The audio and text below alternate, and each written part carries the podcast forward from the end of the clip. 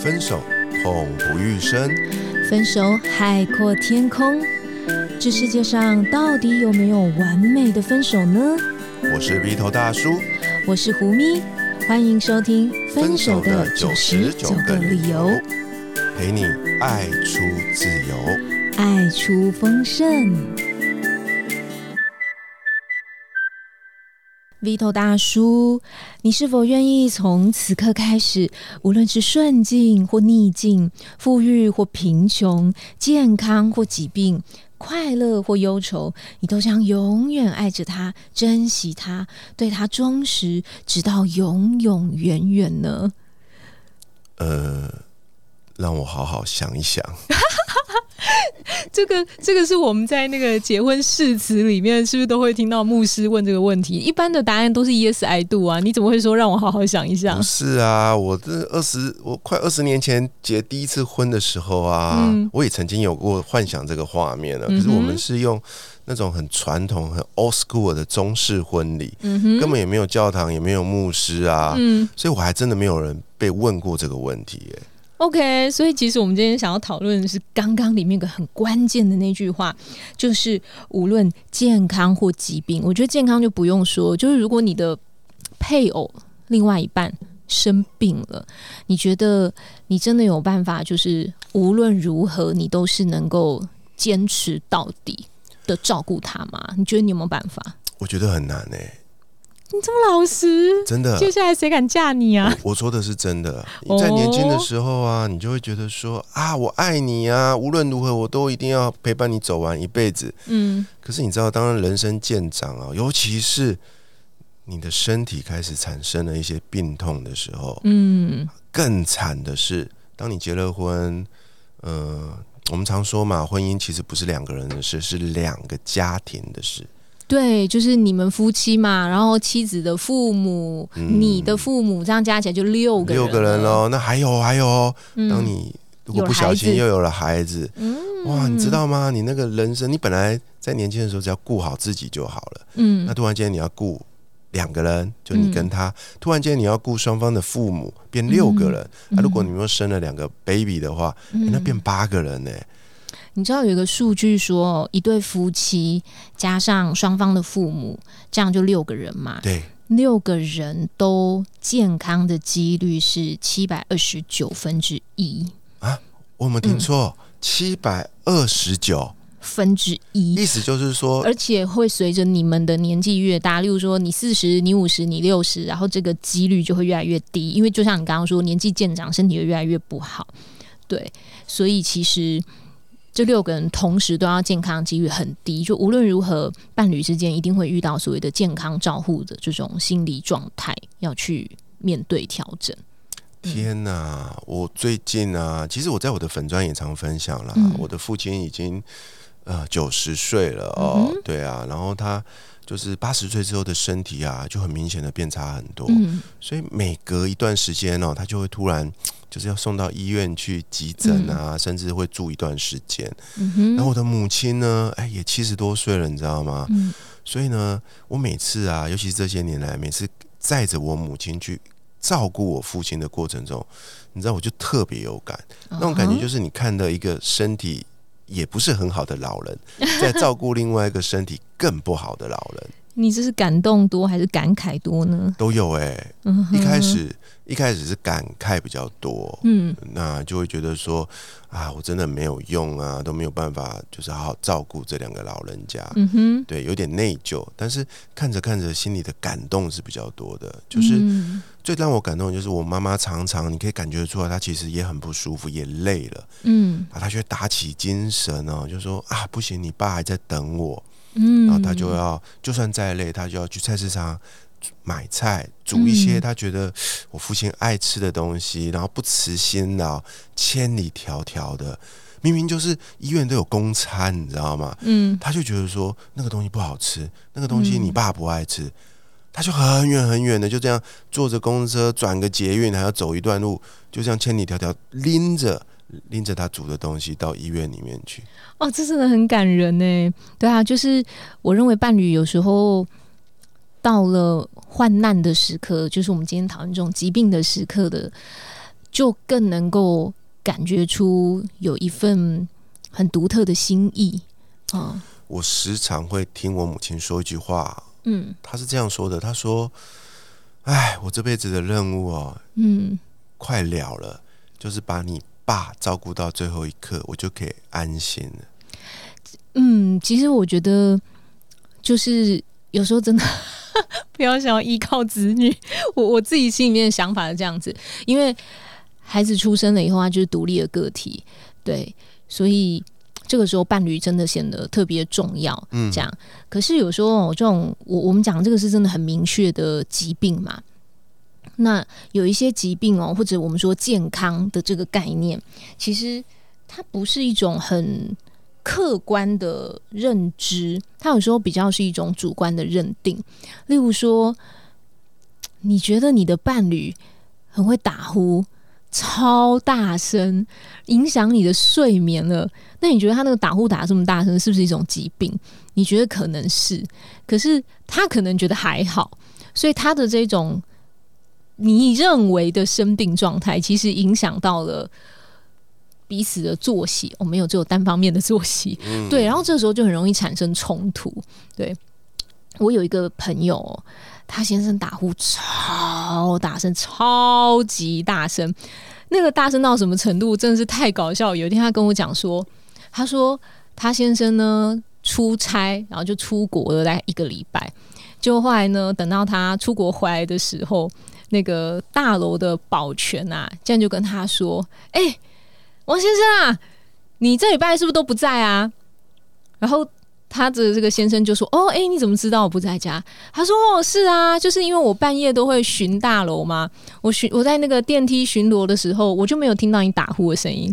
哇！我朋友跟我讲的时候，我就是笑翻了。我说多扯啊！从主卧室再穿透到客厅，然后再从客厅穿透到那个很厚的门，然后再穿透到大楼的那个走廊，然后连保全巡房的时候、巡逻的时候都可以听到。”这样，所以你看那个打呼声有多大声。所以我的朋友他很长时间都有这种失眠的困扰，然后导致他脾气越来越暴躁，真的很暴躁哦。然后他先生就说：“结婚前你不是这个样子的，你为什么变成一个这么凶恶的女人？”这样，然后啊 我朋友听到他这样说，就是更气耶，就是我的不能睡都是因为你，你现在说我是一个凶恶的女人，他就更凶恶这样子。可是我听到这边，我有一样的疑问呢，就是说。对啊，通常我们尤其是现在，你说古古早时候那个媒妁之言就算了嘛，那个每每次那个新婚洞房就像开箱一样啊，然后你就要嘛，你就是抽到千王啊，对不对？那现在不一样啊，现在就是哎，大家都在婚前都有交往的机会嘛，那通常也会一起去啊，比如说一起去旅行啊等等的，所以我时常鼓励。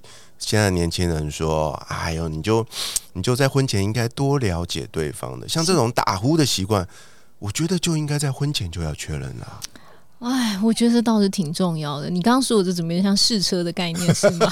没错，哎，我说真的，我们家小时候第一台车啊，我永远记得我买我们家买第一台车的时候，根本那个年代没有什么叫试车，哎呀，然后你就是到那个展示间就看它停在那儿，好，然后。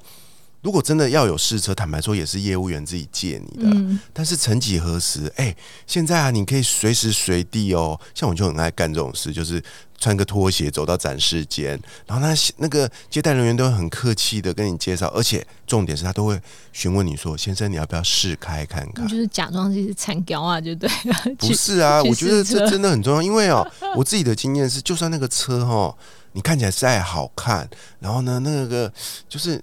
你对他的品牌印象再好，你永远都比不上你亲手握着方向盘上路去开个十分钟的那种感觉。感觉这又可以再出一题专题了。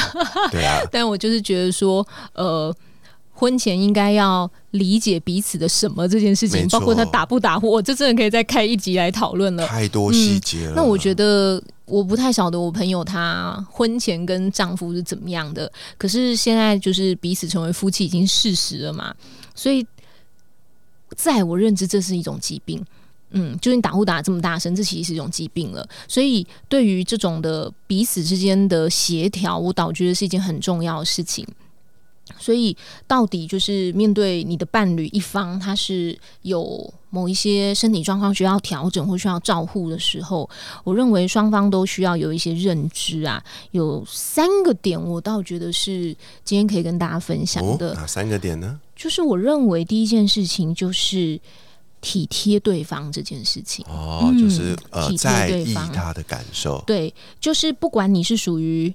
生病的那一方，或者是你是属于照顾的那一方，你和对方是不是都能够想到某一些方法，是给对方有实质上的一些帮助的？这样，例如说，你现在是需要被照顾的那个人，有没有什么事情其实你还可以自己做？对，然后不会让你的身体更恶化。但是你是可以试试看，其实这可能会有助于提升这一位生病者的自尊心。那你的配偶可能负担也会轻一点，这样子，那他会觉得愿意继续照顾你。有时候是因为这个照护者他，呃，应该说生病者啊，他越来越失去很多能力的时候，然后自尊心受损，有时候可能脾气会越来越大啊，或者是什么的，这样情绪会起伏的更大。所以我认为这种彼此的体贴是。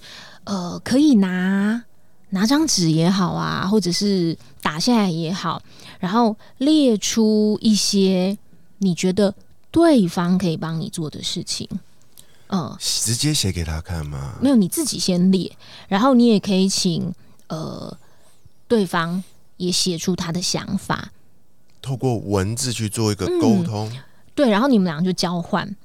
两个交换看写情书的感觉，对对对对对。然后你们可以从交换的过程当中挑出一两个可行的，这样对。所以这样我觉得有条理的去梳理，我可以做些什么，你可以做些什么。然后你对于我做这些，你有什么看法吗？等等的。然后两个之间可以得到一种协调，我觉得这是一种体贴。嗯，不然。不管是生病者或是照顾者，其实对彼此有一些错误的认知或期待，或是对自己的能力有一种错误的评估的时候，哎，我觉得这方法挺好的，都都会让彼此的关系很难继续下去。因为我们嗯常说夫妻之间或者是伴侣之间久了哦，你时常就是你们虽然已经很熟，但是还是多少会有一些不好意思说出来的话。嗯，这时候呢，透过这种文字书写啊，这样交换。哎，我觉得真的是让你有个机会，让你有个机会，很诚实的去表达出我对这件事情的看法，或者是我一个很不好意思开口的请托。嗯，对啊，对啊，所以我认为这其实也是一种一种体贴，这样，甚至有时候可能也是一个表达感谢的机会。是的，对，所以第一个就是可以体贴对方，然后彼此想想，我们现在可以为对方做出一些什么实质的。帮助这样子，然后第二个就是让生活还是保持一种合理的平衡。对，合理的平衡就是，如果你现在遇到的这个照顾状况比较棘手啊，例如说疾病比较沉重的话，其实确实还是某些时刻在医疗状况允许的情形之下。我们暂时先放下这些跟疾病啊，然后什么医院啊相关的所有事情，看可不可以一起去做一些以前我们没生病的时候就会做的事情，看看电影啊，然后或者是两个一起上个馆子啊这一类的这样子。那如果连这样子的生活都不可行的话，那也还可以再想一些别的事情，这样子。对，例如说，我们一起来学一首外文歌啊，嗯，例如说，我们一起来学一首日文歌或什么的，就是稍微不用活动量这么大的，或者说我们一起来我念书给你听啊这一类的，这样子，反正就是在继续维持一些生活上的乐趣，不是一直围着这个疾病打转，做一些两个人都喜欢、会让你觉得开心的事情。对，然后暂时放下跟疾病相关的那些事情，这样子，对，所以可以，嗯，一样哦，就是有一个方法跟刚刚那有点类似，就是说，也是拿支笔，然后拿张纸写下来说，你现在在照顾对方的过程当中，你遇到什么困难，你就把那个困难写下来。如果你也可以说，我我好累哦，我好需要睡觉，这样这可能是你的困难。然后或者是说我我我我觉得好烦，对，或者我觉得呃各式各样，就可以把它写下来，然后你就列出说，那你觉得你这个困难点有什么？做了某些什么是可以改善你这个困难点，会让你自己变得好一点，这样，然后你不用想太复杂，你就想用什么最简单的方法可以改善我的情况。例如，我好累哦，最简单方法就是什么？我想要两天不要不要照顾你，那你就两天找人帮忙，这样跟伴侣说好，然后两天找人帮忙，就就这么简单粗暴就好，不用想到就是想各种很复杂的方法，哪些可以立刻改善你的现况，然后就把它写下来，然后尝试让你的生活维持一个平衡性，这样子。自己写自己看自己做就好，还是说要跟对方沟通呢？看你写的困难是什么啊？如果他需要对方参与，就对对对，因为你总不能真的消失两天，然后对方都不知道你上哪去，也是很恐怖的事情。对啊，他还以为你不堪负荷，跑到医院顶楼去哦唱歌，在屋顶唱着一首歌。对，所以。看你写的是什么啦，对啊，所以我觉得挺好的。对，保持生活一定的平衡，你们可以两个一起参与，或者是你现在就需要什么这样子，然后去做一些改善，这样。所以，我们是不是每个陪伴者都应该要准备一本叫做陪伴日记呢？哦，感觉是我们接下来可以推出的周边商品吗？真的耶！而且那个每一页每天就分成左半部跟右半部，左半部是写给自己看的，右半部呢是哎，如果你觉得这个东西要跟对方沟通，就把它撕下来交给他。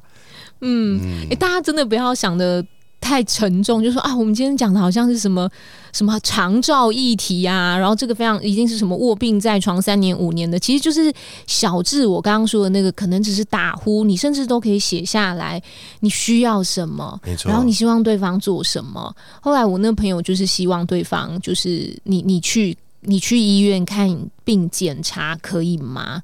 就他跟他好好沟通，就后来他先生哦。就是有有，就是他可能有做到第一点，我们说那种体贴对方嘛，他就去医院一检查，就一检查哇不得了，医生说哇，就说哇，这个先生你有很严重的那个呼吸终止，嗯，睡眠呼吸终止，而且是很严重哦。他说你很有可能睡一睡你就走掉了，天哪！哦，因为你就是太久没呼吸，那就这样走掉了。